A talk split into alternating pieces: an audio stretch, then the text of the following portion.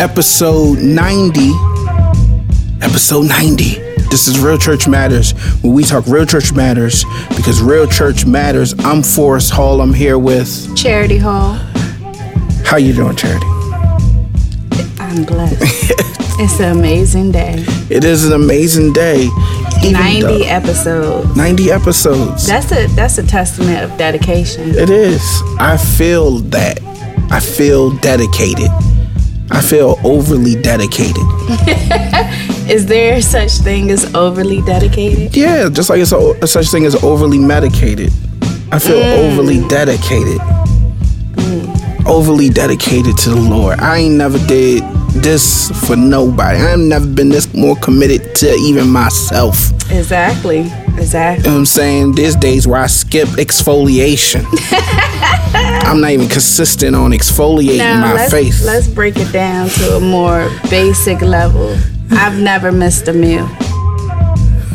I'm dedicated to myself. Okay.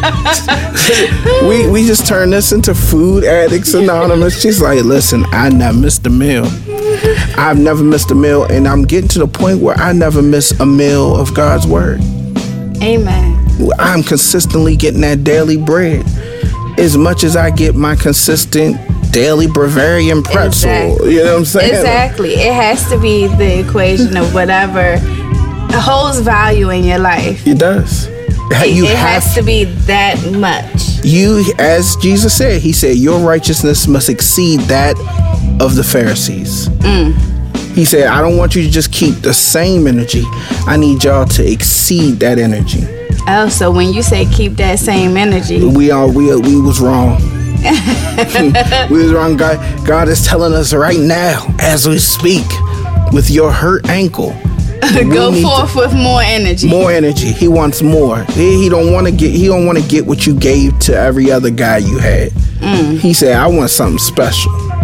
Amen. So we're going to try to give it to him. Housekeeping first. RealChurchMatters.com. That's the place to get all the episodes, all 90 of them, all the show notes, all the scriptures to go along with it. You can use your podcast app if you have an Apple device to listen to the podcast. Just search Real Church Matters. If you listen, follow, and subscribe. Follow, subscribe.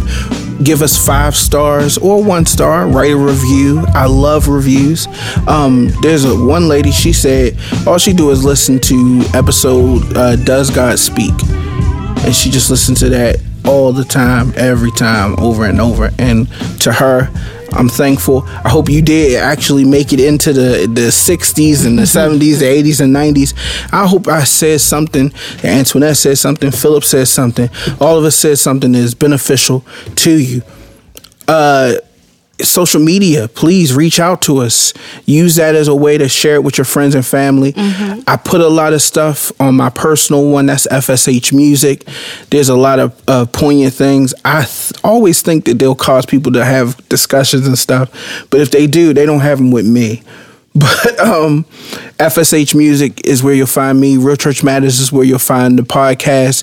If you're on Twitter, it's Real Church MTTRS. Where can they find you, Charity? Oh, my social media is Beautiful Charity on Instagram. On Facebook, it is simply Charity Hall. Or is it Charity Love? I think it's Charity Love. I think it's Charity Love. And on both of those, you will get the dichotomy of what God did. Not only will you get what God created in the physical form, but the spiritual creation that he is continuing to do in Charity's life. And I think that's the dueling beauties, as I like to call it. But as we... Dr. Jekyll and Mr. Hyde. No, Jesus. No. I'm just playing. We ain't got too much time to banter. Mama said we bantered a little too much. Okay, yes. Shout out to Mom. She said you got to get to the word. And also, there's a special episode coming up. Oh, it is? Yeah. What's the special episode? You're going to have a special guest. Oh, yeah. Her request of Mom. Mom did make a special request, so we're going to be prayerful about that. Okay, we're 19 minutes in. No, we're not 19 minutes in. We're four minutes in. We're going on 5 minutes. Jesus, time flies when you're having fun, I guess. So we're going to jump right in. Today's episode, episode 90, we're going to talk about I don't know what we're going to call it, but let's just start talking. So I was reading this scripture and I used it in my Bible study. And so it hit me when I was reading the scripture.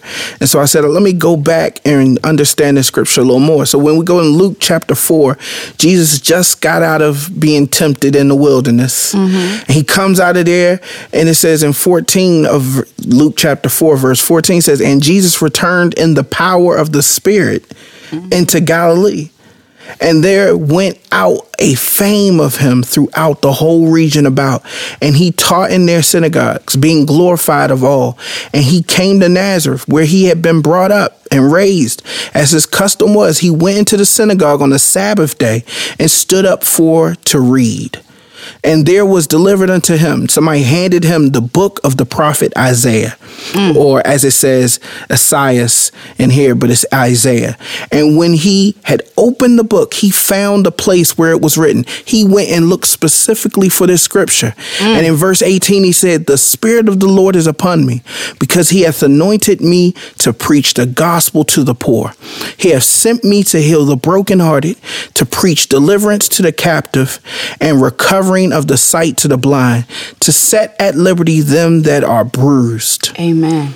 19, to preach the acceptable year of the Lord. And that's what we was talking about time mm-hmm. again. He's mm-hmm. not talking about a year. He's almost like the Chinese New Year. He's like the year of our Lord. This mm-hmm. this is his time now. 20, and he closed the book and he gave it again to the minister and sat down. And the eyes of all of them that were in the synagogue didn't leave him. They just was looking at him. They read scriptures all the time. Something about him reading that scripture, it fascinated them. It was confirmation. Yeah. 21 says, and he began to say to them, this day is this scripture fulfilled in your ears. Now he told them this was a prophecy, and now you're looking at the fulfillment of the prophecy. And so this was so powerful to me, because he's telling them this is no longer something that's going to happen. This is something that's happening. Present. Right. Be present. Now. Be present. Don't worry about that no more. Mm-hmm. You can look at the scripture differently, because I'm here.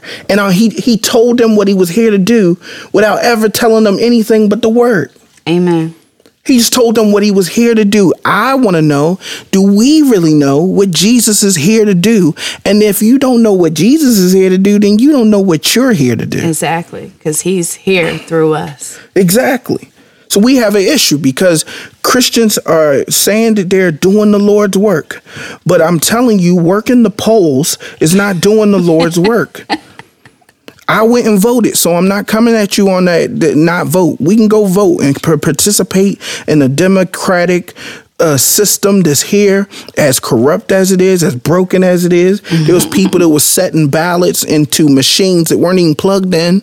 There are people who are doing provisional ballots and afraid that those ballots don't even go and get counted properly, because people are manipulating. There's gerrymandering going on. For those of you who don't know what gerrymandering is, it's every election cycle they go and manipulate the lines and boundary lines of the districts to try to favor who they want to vote for them. Mm-hmm. So every year your districts change. That's why every year you don't vote at the same place. Yeah.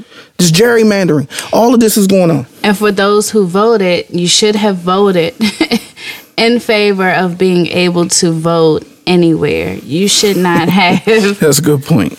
You should not have a registration specifically for one location. So I hope you guys voted for that. We hope you voted. We hope you participated. I want you to participate in the whole democratic process. I want you to feel like you get due process. I want you to feel like you're a part of the system and progression of it. Just like I want you to go to work. Just like I want you to go and pay taxes. I want you to participate and be a viable citizen. But in light of that, I want you to understand what it means to be a viable citizen of the kingdom. Mm-hmm. And there is a difference.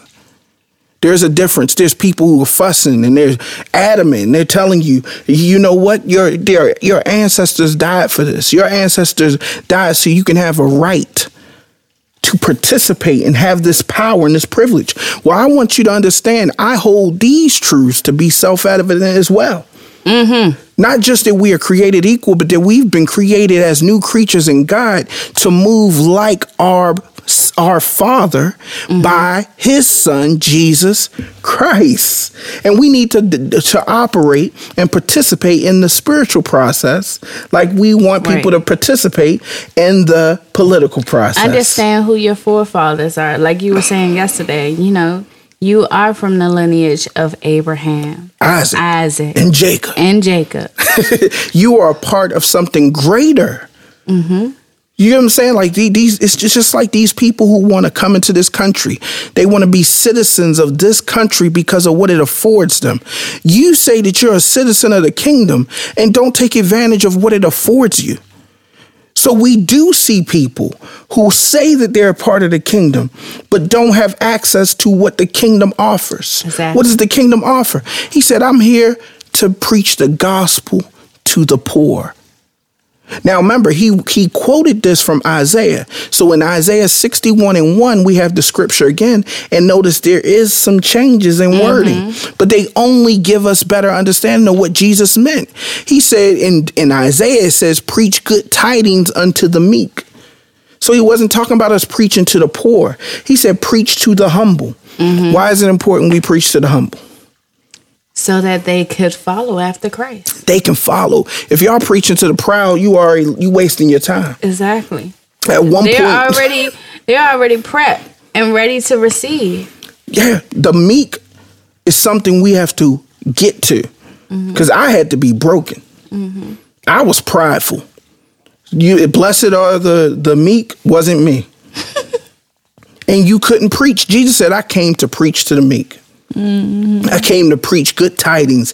I came to preach the gospel to the poor. Guess what? I'm telling y'all this because this is part of your political, your spiritual process. This mm-hmm. is part of things we should be doing. You guys should be opening your mouths. That's what preach means. Preach don't mean be a preacher. This is your campaign slogan. Yes. Preach don't mean be a preacher. Preach means open your mouth to proclaim God's gospel. Exactly. And who do you proclaim it to? Not strangers in the streets. No. You proclaim it to those who you've discerned to be meek or poor. Exactly. Discern meaning the spirit abide. The spirit will abide in you. There's people, we know meek people. We know people who are humble. Mm-hmm.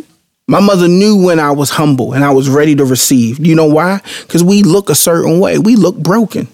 Mm-hmm. We look ready. We may never say it. And people don't get to that point sometimes. That we never say it, that we just be like, I'm going to keep it real with you. Life is horrible. I'm going to keep it real with you. I'm here today. Now, I heard some people come in church and be like, I'm here today because I'm sick and tired of being sick and tired. That's a person who's poor. Mm-hmm. They're poor in spirit. He said, blessed are the poor in spirit, for they shall be filled. Mm-hmm. We have to get to that point and look for people who are like that. Look for them. He hath sent me to heal the brokenhearted. He said in the Isaiah version, he has sent me to bind up the brokenhearted. Mm. So he letting us know a deeper understanding of what heal means. Yeah. You just hurt your ankle, right? Your ankle's hurt. What do they do with a hurt ankle? They bind it. Mm-hmm. Why do they bind it? Because left to its own, it mends itself. It mends itself, and it may mend itself incorrectly. Mm-hmm. Everybody out here brokenhearted. Yeah. And guess what, Charity? They out here healing incorrectly. Mm-hmm. So all of a sudden now you got a limp because you didn't let your leg heal properly. Mm.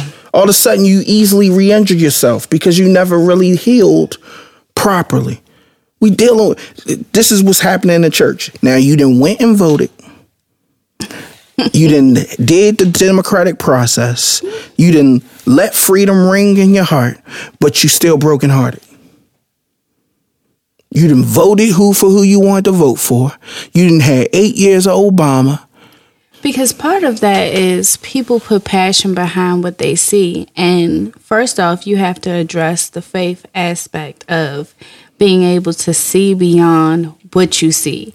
You can't heal the brokenhearted if you don't see that their heart is broken. Absolutely. Like, we are trying to heal people in the superficial realm. Superficial ways. Your hugs is not what Jesus came with. Jesus did not come with hugs. He is not a Care Bear. He is not a Care Bear. He did not come with hugs. Jesus came to heal and bind, to hold them together. People are kept by the word of God. Mm-hmm. If you don't have no belief in the word of God, you will never use the balm in Gilead to heal the brokenhearted. Listen to this. This is the crazy part. We're in a position now where people are talking about mental health more than ever.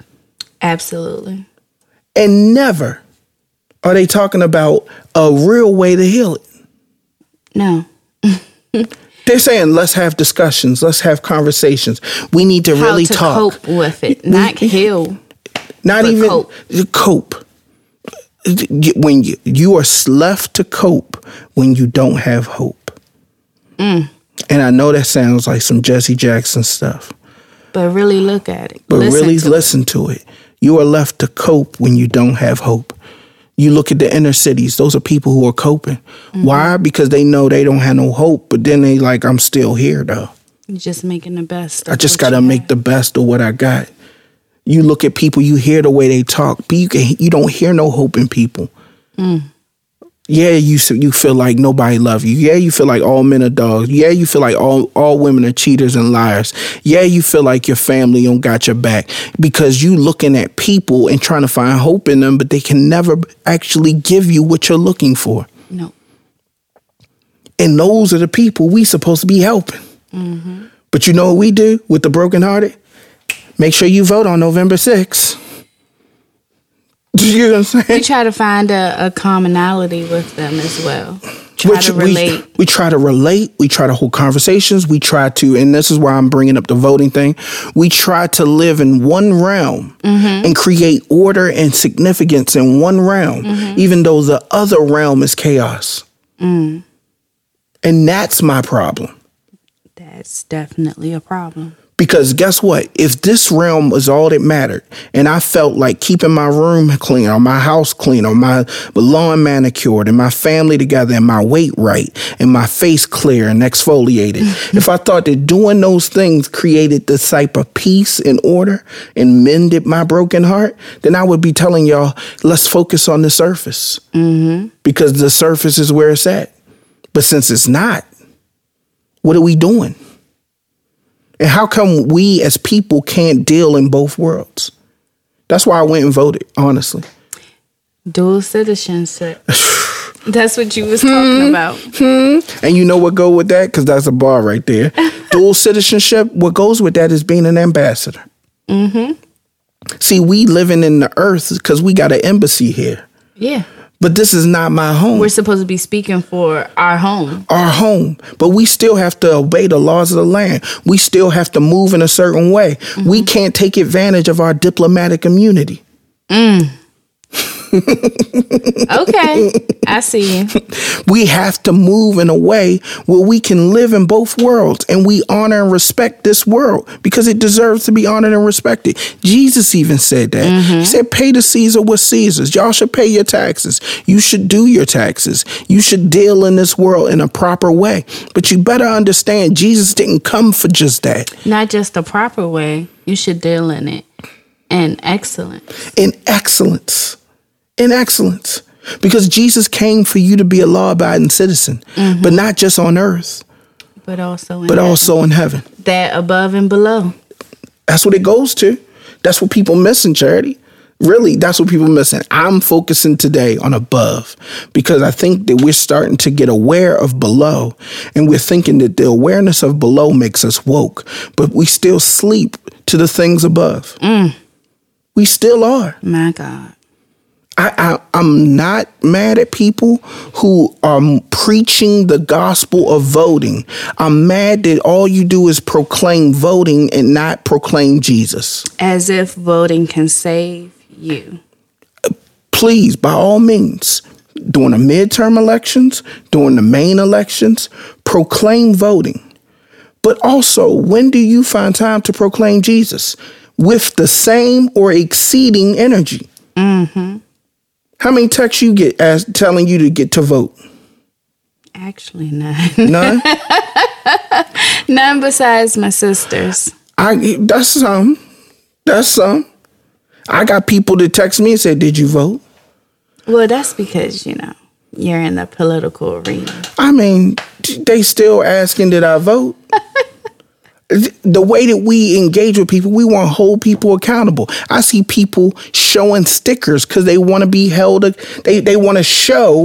Expectations. Exactly. They want to show that they voted. What are they doing? They letting their light shine. Why don't you let your light shine in another way? Mm. This is the way we supposed to be walking around with the gospel. Supposed to be like, oh, sis, I don't see your light shining. Did you make your call and election sure? I know you voted for a homegirl or homeboy, but did you make your call and election sure? Did you vote for Jesus, or did you make sure his vote for you was in confidence? Mm. That's the other thing. God put his ballot in us. He sure did. He placed his bet on us. So much so he gave his son. How much are we doing to honor our one constituent? Mm. Make your call and election sure by allowing yourself to walk in the freedom of salvation, receive the guarantee of his spirit, and let that spirit empower you to move like Jesus did. Preach the gospel to those who are ready to hear it, who are meek enough to hear it. Heal the brokenhearted by binding them with the word. But you don't know no word. Mm. Oh, man, because you don't read the word. Oh, man, because you don't understand why reading the word helps. But you've already read Charlemagne the God's book. His second I'm mad book. That you said that man's... From cover to cover. Stage name. I'm going to say his stage name. We should, like Monique. We should say their stage names. I used to say, let's say their government name. But I'm going to say their stage name since they're performing. Okay. I'll take that.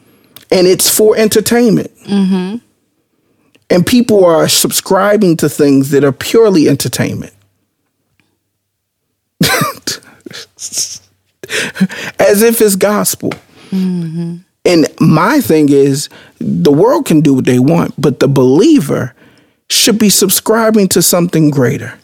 Something that has food for life. Substance. Absolutely.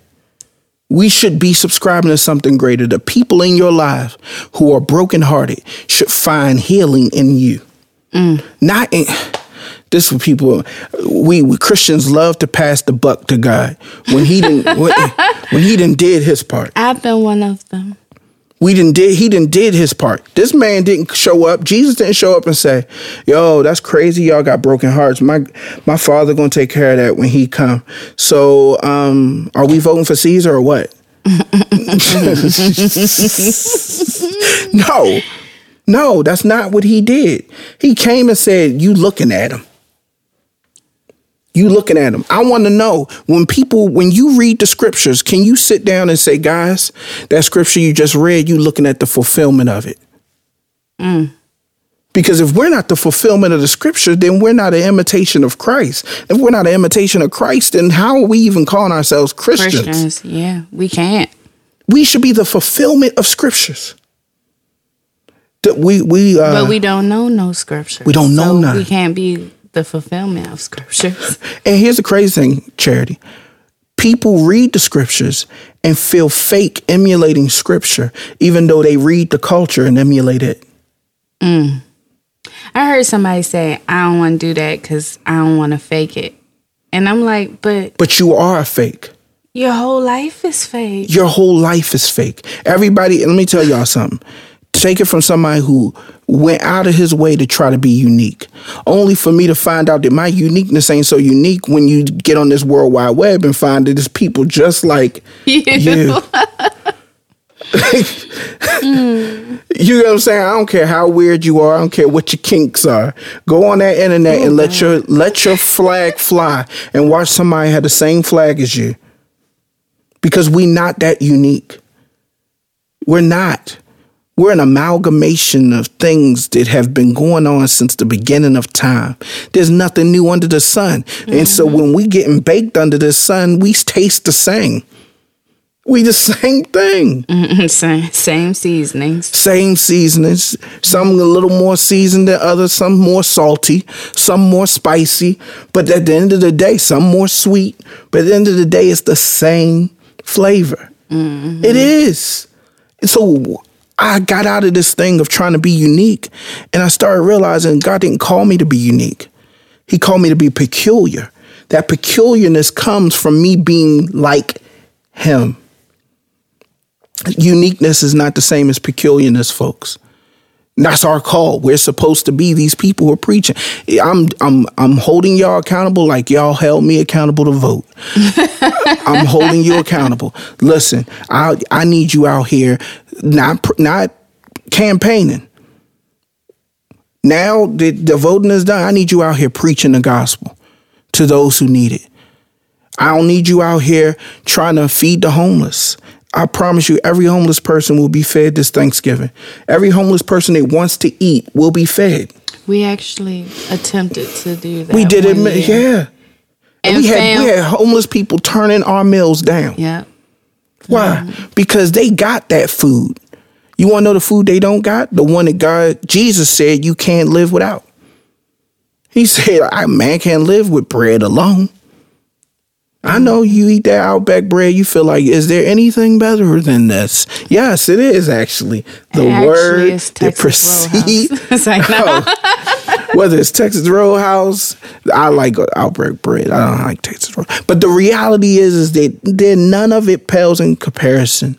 It all pales in comparison to the word that proceeds out of the mouth of God. Mm-hmm. We have to heal the brokenhearted. We got people around us who are hurt. You know people that's brokenhearted. Yeah, I know people that's brokenhearted. And understanding the concept of what brokenhearted means. And I think the closer that it gets to the to holiday season and the change in the weather and the SAD that people say is a condition, I think it's even more important for us to increase our energy. Yes. It's even more important for us to stand on the foundations of our embassy and speak to those people because they're out there and they need it. It won't be one person that will turn you down and say, you know what? You're right. I don't want this healing. I don't want this peace. I don't want this love. Yeah. I don't want this joy. So it's not that they don't want it. It's just that we don't want to put forth that effort. And they're not convinced we got it no more. There ain't no hope there. They ain't convinced the Christians got it. You want to know why, Charity? Because Christians be walking around brokenhearted too. Absolutely. You said SAD is seasonal anxiety disorder. The acronym stands for sad. It's crazy. And people are in a position where we are constantly being diagnosed, but nobody has a solution. Nobody has an antidote. You have to believe that the word of God binds the broken heart. It heals it in a way that time doesn't heal it.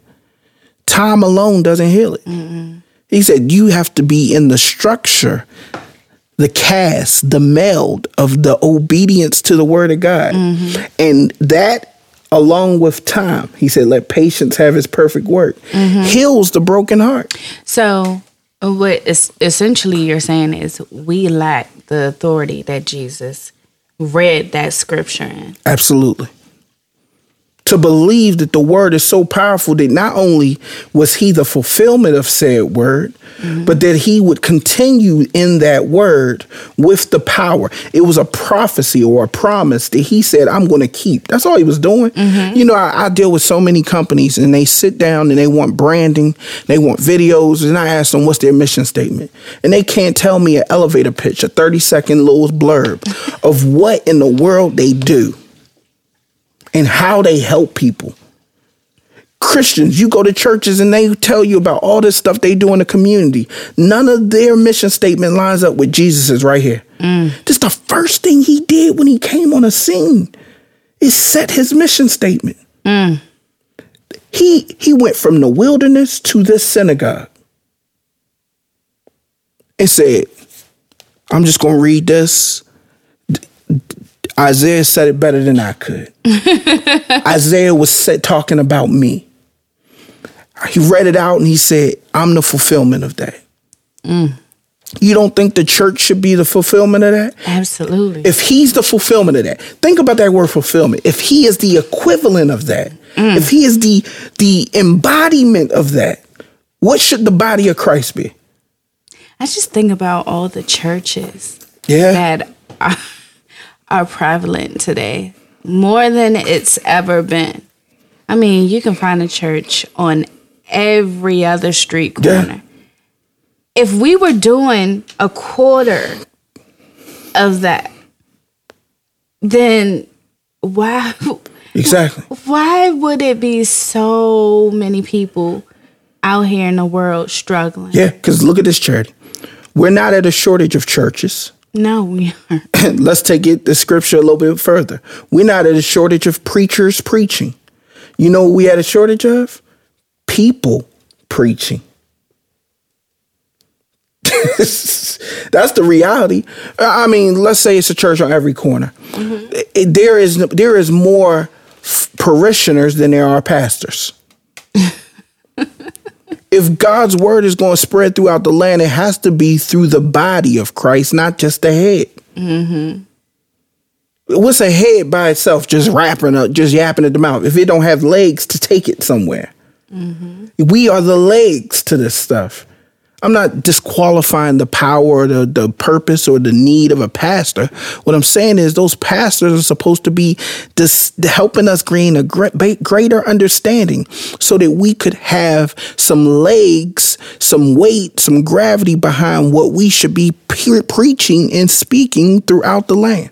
I think Jesus spoke to every aspect of the church and our mission statement, even addressing the pastors and what they should do and how they, what their purpose is to feed the sheep so that people could go out and give that information to other people. Yes.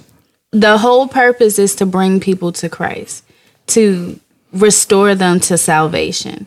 And if we aren't doing that, then we aren't fulfilling the prophecy. We aren't fulfilling our mission statement. So let's talk about that, because you just said something that people say.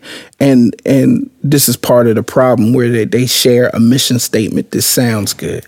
Mm-hmm. So they say that our job is to win souls.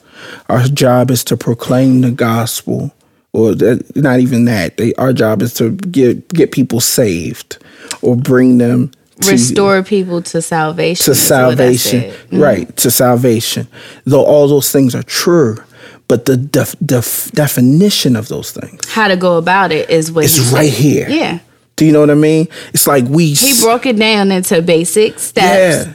They stopped there. Ways to go about it. And so they speculate the ways to go about it instead of seeing the ways are right there. No. Mm-mm. They speculate the ways by just going to people and saying, do you know Jesus is your Lord and personal Savior? The person says yes, purely to get them out their face. Mouth and then they're gone.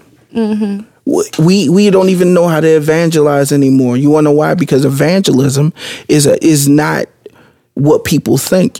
It is preaching the gospel consistently to the people who you have access to.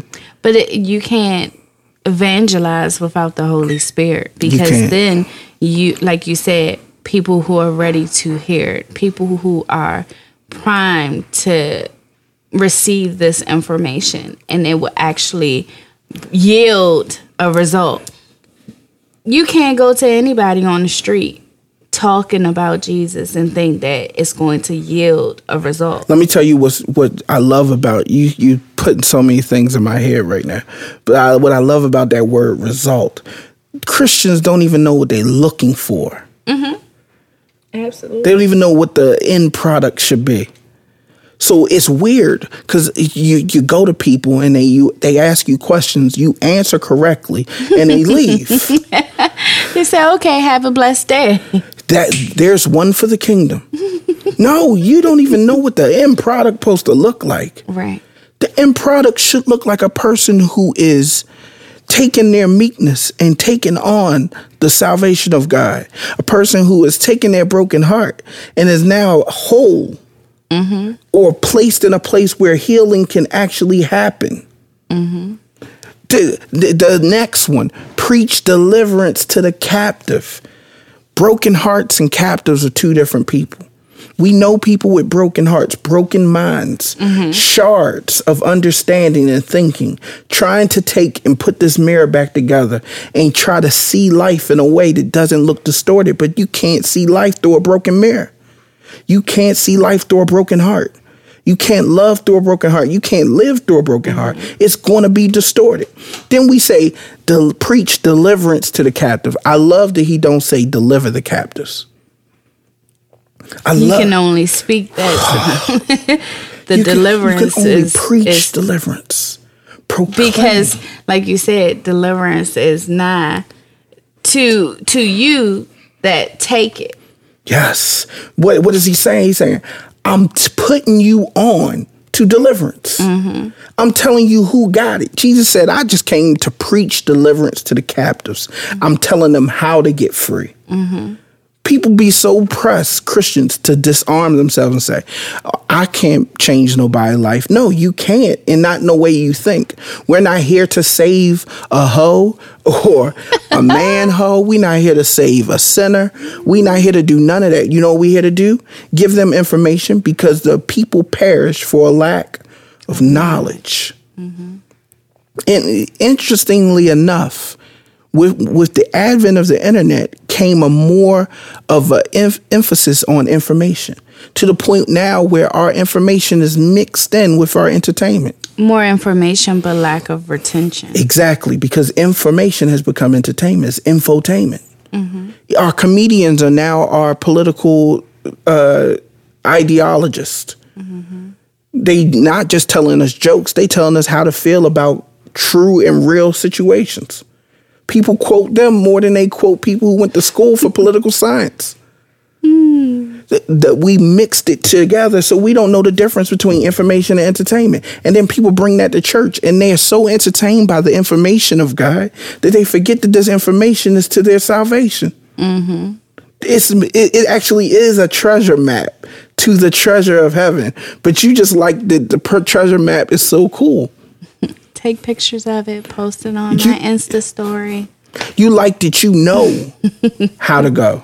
You like that you know where freedom is, but you never partake. Oh, yeah. Being a Christian is hip now. It is hip. It's the thing. It's part of this wokeness package. It's part of the woke package. There's a lot of parts to this woke package. Part of it is woke starter pack. The woke starter pack. I'm going to tell you how the political process is so in line with church. Most people went to the polls yesterday and blindly voted skin color. Most of the people went to the polls and blindly voted political affiliation. Mm-hmm. So you either went black or you went Democrat.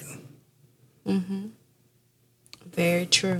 But you did all of that without any knowledge of who those people were. Beyond the little information pack that they handed you right before you went to vote. That was We saw slanted, a couple that was like really going through their information pack. Trying to be educated in the last second. The last second. That's deathbed salvation right there. Don't do that. No, I'm serious. That's because I'm using the term deathbed salvation. There are people who will truly, with the purposeful heart, receive salvation in their dying moments. I believe that, but it's all contingent on the heart. But a lot of people look at it in a way that removes that intentional, genuine feeling from it. Mm-hmm. And a lot of people are saying, well, I'm just going to live my life however I want. And then in the last second, then they just going to pull the zip cord. And in the last second, just be like, Lord, take me. I'm ready to receive your understanding and your knowledge and your power. And I don't think people truly understand it. There's more to this walk of being a Christian than just making it to heaven. And I think that's the unfortunate part, is that Jesus is here. He was already in heaven, and he was brought here for a reason. I think that we missed the part that we were brought here for a reason. Yeah. I know that there's an intention to get there, but you used to be there and you were brought here just like Jesus. That above and below. Yes. Like, although we are here, we should treat this as if we are in heaven. Because we are on a mission. We are on a mission. What do you think heaven is going to be? Yes. I don't think Charity, I'm serious. I don't think people realize they're sent. I think people love saying they called, but don't know that means they're your sent. Mm-hmm. You were sent here. It's very intentional. It's very intentional. You were placed in Maryland, Charity. I know. You were placed with the people you know, mm-hmm. in the places, in the positions you know. You know, most of the places that we are in, the space of life we're in is not what we planned. Mm-mm. Oh, but it's all what God planned. I think that people miss that. Jesus didn't pick his parents. He didn't pick where he was born. He didn't pick none of that. All of a sudden, he's smack dab in this place, and he's given instructions. That's us. That is us. Can you imagine being sent on a mission, and all of a sudden, people check on you, and you done made yourself at home? But when you understand God through his word, then you understand those things. You understand that God doesn't do anything by accident. He's very intentional with the things that he do and what he's giving you, even down to, we laugh and play all the time, but even down to when you are born was very intentional by Absolutely. God. Nothing to do with horoscopes. Nothing to do with horoscopes. Everything, it's not about the moons aligning. It's about God's will aligning with earth as it is in heaven. And he is intentional because he called us to do this thing. He did all that stuff that y'all going to celebrate on Christmas. He did all of that so that this young man could get to this point and be the fulfillment of the scriptures. Mm-hmm. I want to be the fulfillment of scriptures. I'm going to tell you a story. We were showing this video to this client, and the client was supposed to send us the book because this video was supposed to be an extension of the book. For some reason, they never sent the book, but they kept pressing for the video. We did the video. He watched the video, and he said how it mimics and is exactly like the book is uncanny. He said, he cussed. He said, it's blank unbelievable. And I told Antoinette, I said, if people can't look at the Bible and look at me and say the resemblance is uncanny, then I'm not really a child of God. That's the word. That's where we have to be with it. Mm-hmm. We have to be the fulfillment. He was so scared. He was like, how did y'all hit the nail on the head? The fonts, the design, the tone.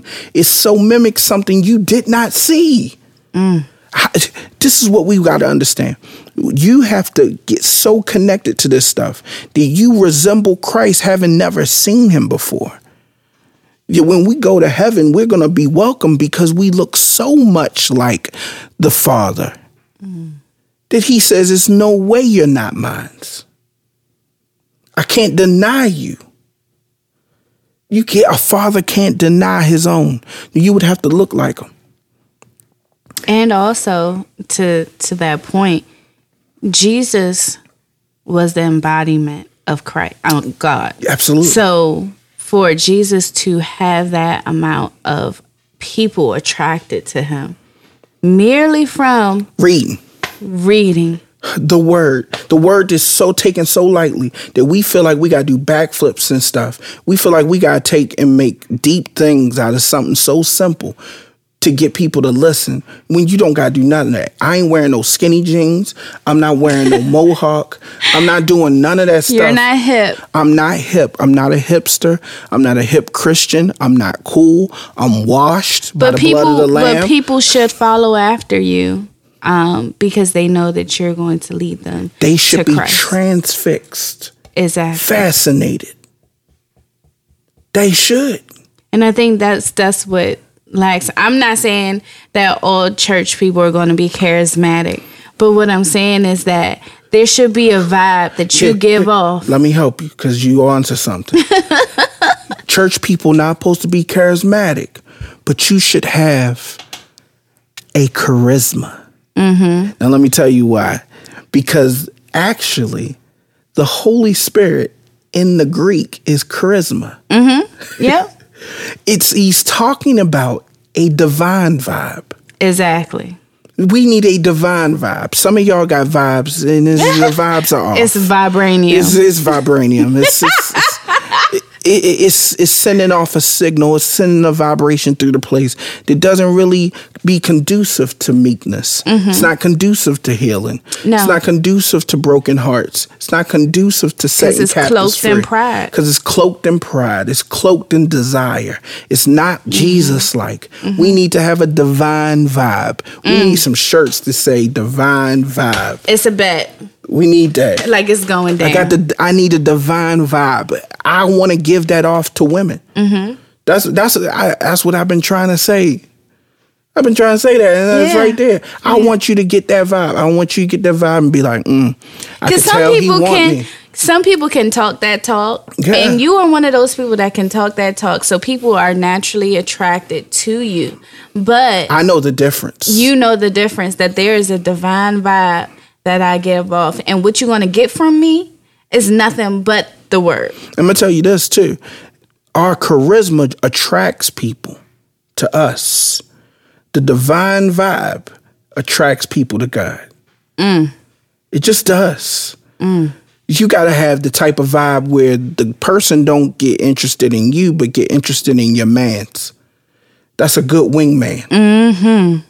Amen. That's Amen. A good wingman. Yes. A good wingman know how to give that vibe to be like, oh, he cool.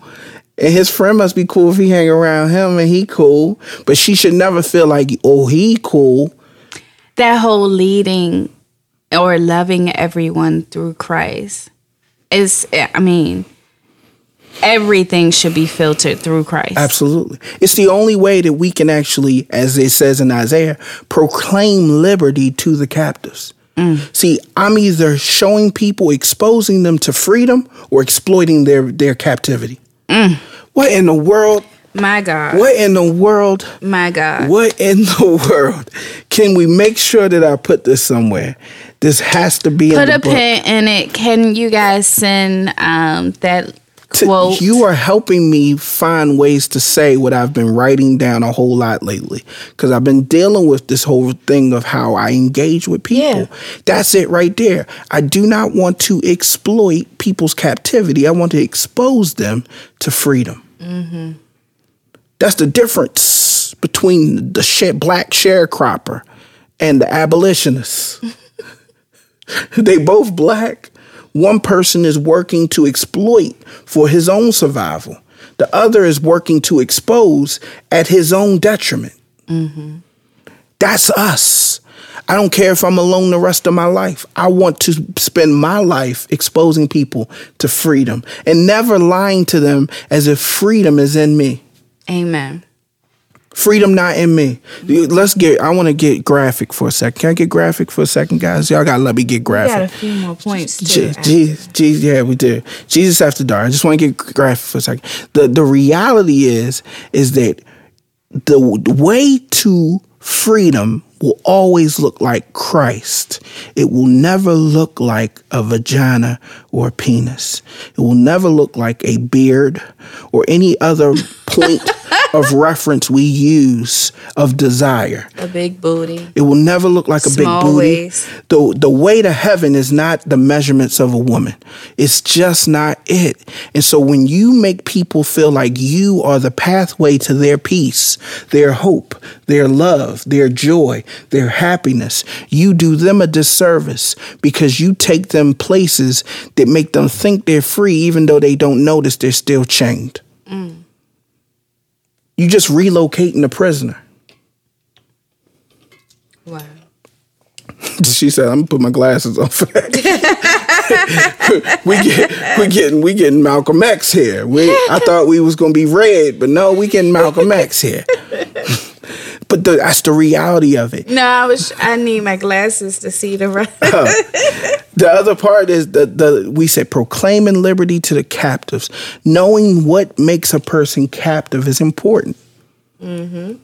We know what makes a broken heart. We said this is a distorted perspective and understanding of self, of world, and of God. Then we said a captive is a person who is immobile, unable to move in their own will. We talk about people who now are doing things, but now those things are doing them. You know what I'm saying? We talk. There's a difference between somebody that's moving and we look at them and say, you need to stop that. Then there's people we look at and we say, oh, you can't stop that. Nope. That thing has you. You are a prisoner to you that. You are a prisoner to that thing. Mm-hmm. It could be desire, whatever it is. I just realized that there's things in my life where the desire has imprisoned me. Mm-hmm. I don't have control over it, but I know that the control is given to me by people letting me know mm-hmm. the path to deliverance. That's why you just got to tell people they free. We call it addictions. We call it addictions, but all of the things is just captivity. Mm-hmm. And then the last thing he said, and opening the prison to them that are bound. Mm. See, because there's a difference between being captive and being bound. Because we're talking about, when he says open in the prison, he's no longer talking about the world that holds us captive. He's talking about sin.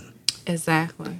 That has bound us and prevented us from living not just free on earth, but allowing us to feel the freedom of eternity in heaven. Mm-hmm.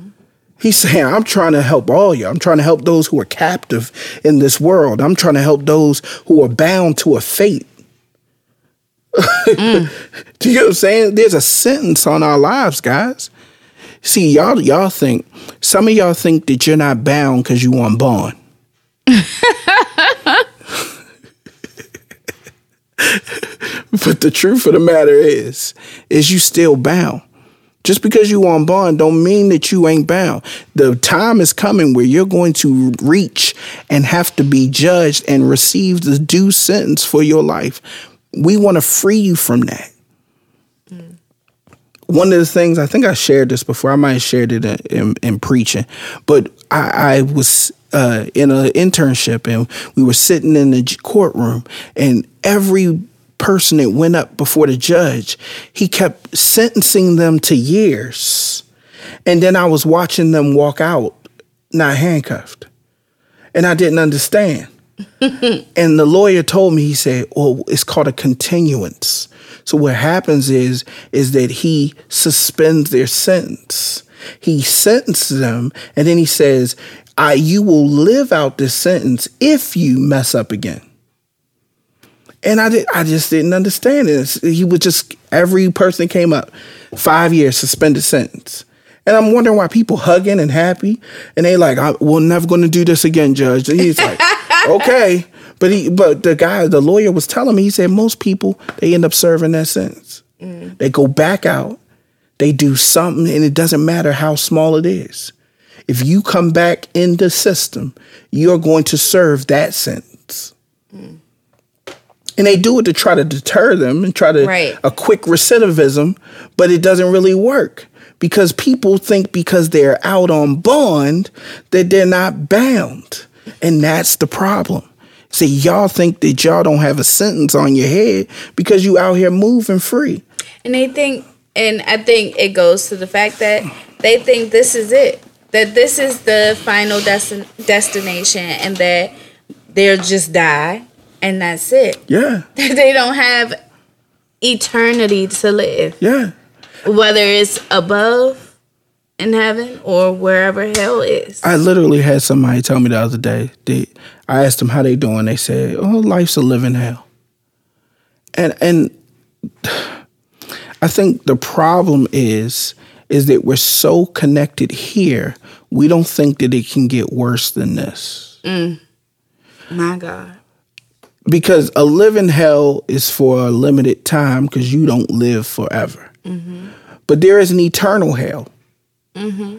And there is no phone calls, nobody you could go and tell. And the things that you think are so suffering are so bad, it's actually probably just God trying to move you in a way to recognize that you're in a place that will extend to eternity.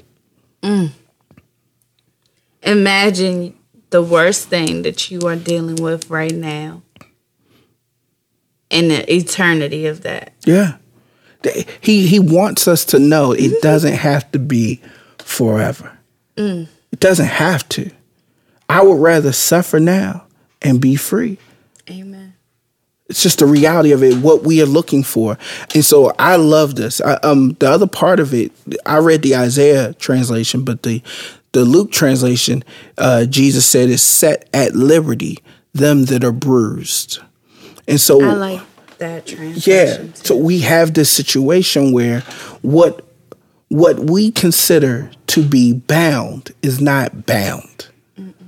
What we consider to be bound is something that's fundamentally how God sees us. Mm-hmm. People can't see what has us bound or what bruises us. He's not talking about a person's body. That's the weird part, I think, to all of this, is that all of these things that Jesus said he's going to do has nothing to do with our physical body. Mm-hmm. All of it has to do with our spiritual person. And that bruised spirit, mm-hmm. that hurt spirit. And we got to understand the context in which they speak. So to help give y'all clarity, there's this importance that when they were looking for sacrifices, they could not use hurt or bruised sheep. The sheep had to be pristine. They had to be of perfect quality. So when you had a bruised sheep or a hurt sheep, couldn't be a sacrifice. Do you know what I'm saying? So when Jesus is saying these things, a lot of the things in the Bible are equated to the people of that time. Mm-hmm. He's saying things that they can understand. They understood what bruise meant was that this was not acceptable. You're disqualifying yourself. Yes. They understood this meant it was defective. Kind of the way y'all go to the store and y'all looking for peaches and you feeling all around them. And you're trying to make sure it's no bruises or no soft spots because you want a ripe fruit. You don't want it too hard and you don't want it too ripen. You want it just right. God is a little like Goldilocks in that way. He don't want you all immature. He don't want you all beat up and bruised. He wants you perfect and ready, or as he said, ripe for the harvest. Mm. And that's what he's looking for. He says he comes to set us free from that thing that was bruising us, mm-hmm. with making us unfit for God. And that's what we're doing. If we understood that, if I understood that, I have a job with my sisters, my brothers, my friends, my kins, all of that, to put you in a place through just mere words, to put you in a place to be better used by God. And you see this, I'm going to tell you, the saddest thing I see is people come to me and say, you're so talented, you're this, you're that. I just want to be used like that. And I'm telling you why it's sad. It's because in order for you to be used in the way that you think you want to be used, you would have to stop using yourself. Mm-hmm. You got to leave something for God to work with. I mean, you whittle yourself down to nothing. And when you say use yourself, I'm talking about time. Yeah, if you want to be used, you have no available hands. You're so busy holding on to you and everybody else's face. You have no time for God. You make no time for him. You do not fight for time for him. You don't. Your girlfriend might be okay with it. She's like, I don't like, the dude underneath me anyway. But God is not okay with it. He wants time. Mm. When I say make yourself available to God, I'm talking about the only thing that makes you you, and that's time. Mm. I have to make available time for God. I make more time for God now than I make for anything else. And even when I'm making time for something else, he finds a way to make his time. I was sitting there just talking with my family the other day, and all of a sudden my mind just wandered off to something in the past, it just caused me to be so grateful to God that he would use me, number one, to write a song. Number two, he would use this song to heal me and to heal other people. And it just broke me down. And I'm crying. I'm my sister, Charity, and my mother looking at me like, you okay, brother? You know you just had a little moment the other day. But it's such a blessing. I'm always at the brink of tears when I think about who I was and who I am. When I think a week ago to how sick I was. Mm-hmm. And how that could have been a sickness of another form. I didn't know what the doctors was going to say. But you think about these things, and he constantly puts us in places where my mind is on him. Even I don't have to force it no more. Right. I'm not forcing. I'm not like, nasty thoughts, get out of there. Get out of there, nasty thoughts. We want the Holy Spirit. Oh, Lord, what's happening? No. I'm not praying and breast popping my head. I honestly, breast could be in my head, and it just doesn't even hold my attention in that way. Not because breast ain't a thing, but because breast can't save me. Right. They can't. I'm pretty sure if they could, y'all done rubbed on enough of them like genie lamps. If they had some power in them, it was sure to come out. I'm not even going to touch that. You're not even going to touch that. Not with a 10-foot pole. Jesus after dark. But the reality is, some of them do have something come out. Let me tell you this. Y'all didn't worship men so much. If they were a god, you would think they would have gone on and blessed you already. They did with kids. Y'all give it up. This is Charity's last time on the podcast. I hurt myself coming down here. We're going to pray for her. She hurt herself coming into the back cave and recording a podcast. But we're so appreciative of you, Charity. Appreciative. What is it? Sir, it's okay. It's the lies trying to roll off of your tongue. We're happy to have you, Charity. That's what I was serious to say. Happy to have you. Thank you for helping me do these podcasts the last few weeks. I'm done? No. He's dismissing me. No, okay. You continue on. I'm just saying. Episode 90, guys. The music's coming in.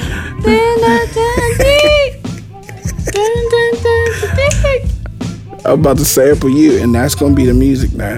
It's going to be you like, damn, damn, damn, ba-dee. Episode 90, I made it to 90, Charity.